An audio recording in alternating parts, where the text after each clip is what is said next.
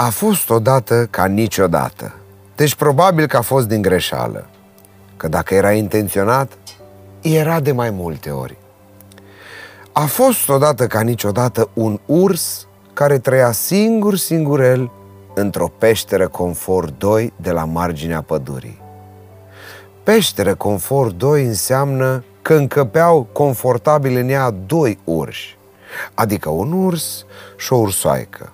Sau două ursoaice tinere care sunt super prietene și care, uneori, după o seară în club, se mai scapă una la alta.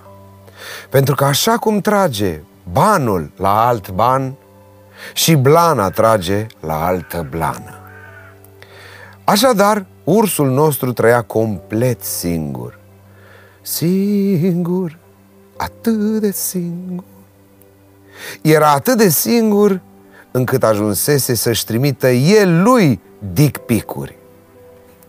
Dimineața se trezea singur, ziua se plimba prin pădure singur, iar noaptea cotrobăia prin tomberoanele din Poiana Brașov, toate de unul singur. Într-un fel, se poate spune că ursul nostru era un lup singuratic. Pentru că trăia singur, cuc. Și suferea ca un câine. Pentru că era atât de singur încât nici purici nu avea. Și toate animalele îl considerau oaia neagră a pădurii. Într-o seară, în timp ce stătea întins pe jos în fața șemineului, cu gura căscată, și se uita la Survivor, unde ținea cu tigri, ursului îi trecu prin minte un gând. Trebuie să fac ceva să nu mai fiu singur. După care, ursul își dă două labă, peste frunte. De ciudă că nu se gândise la asta mai devreme. Zis și făcut, dar zis azi și făcut a doua zi, căci nu era nicio grabă.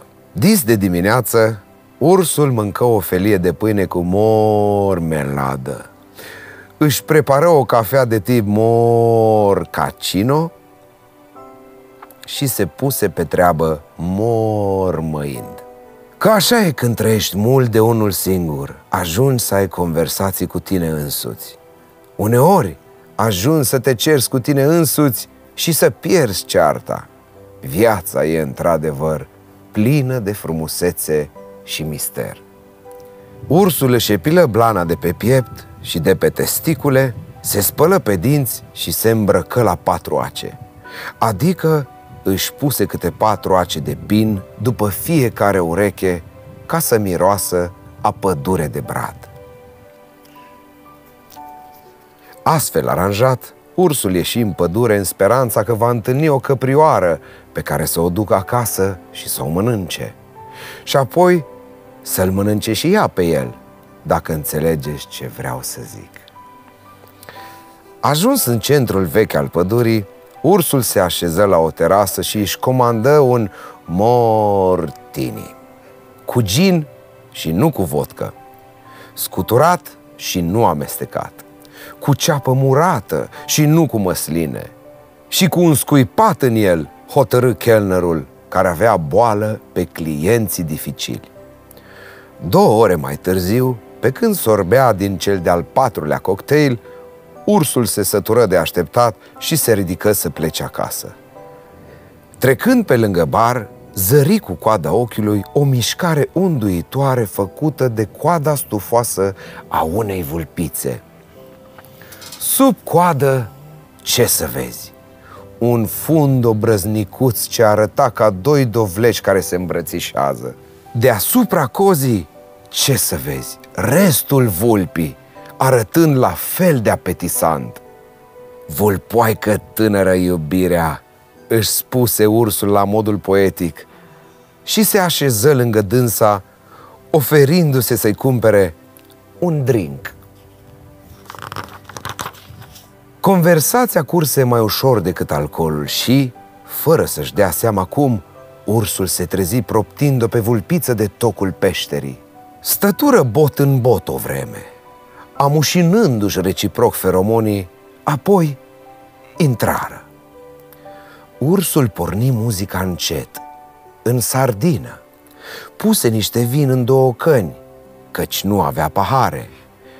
Timp în care vulpița se retrase la baie pentru a-și pudra nasul sau, mă rog, să facă ce fac vulpițele în baie când stau un sfert de oră acolo, deși nu le scapă nimic. Așteptând-o pe vulpiță, ursul se plimbă de colo-colo ca un cocoș, simțindu-se vorba aia pe cai mari. Încercând să-și dea seama dacă o vulpe poate fi pusă în poziția capră, ursul nu o văzu pe cumătră când îi strecură ceva în paharul de vin. Când se trezi a doua zi, singur, ursul își dădu seama că ceva nu e la locul lui. Mai precis, coada, care îi lipsea. Mai rău, îi lipseau și televizorul, și laptopul, până și portofelul. Și mai rău, nici nu apucase să o călărească pe cumătră. Și așa, dragi copii adulți, a ajuns să fie ursul păcălit de pulpe.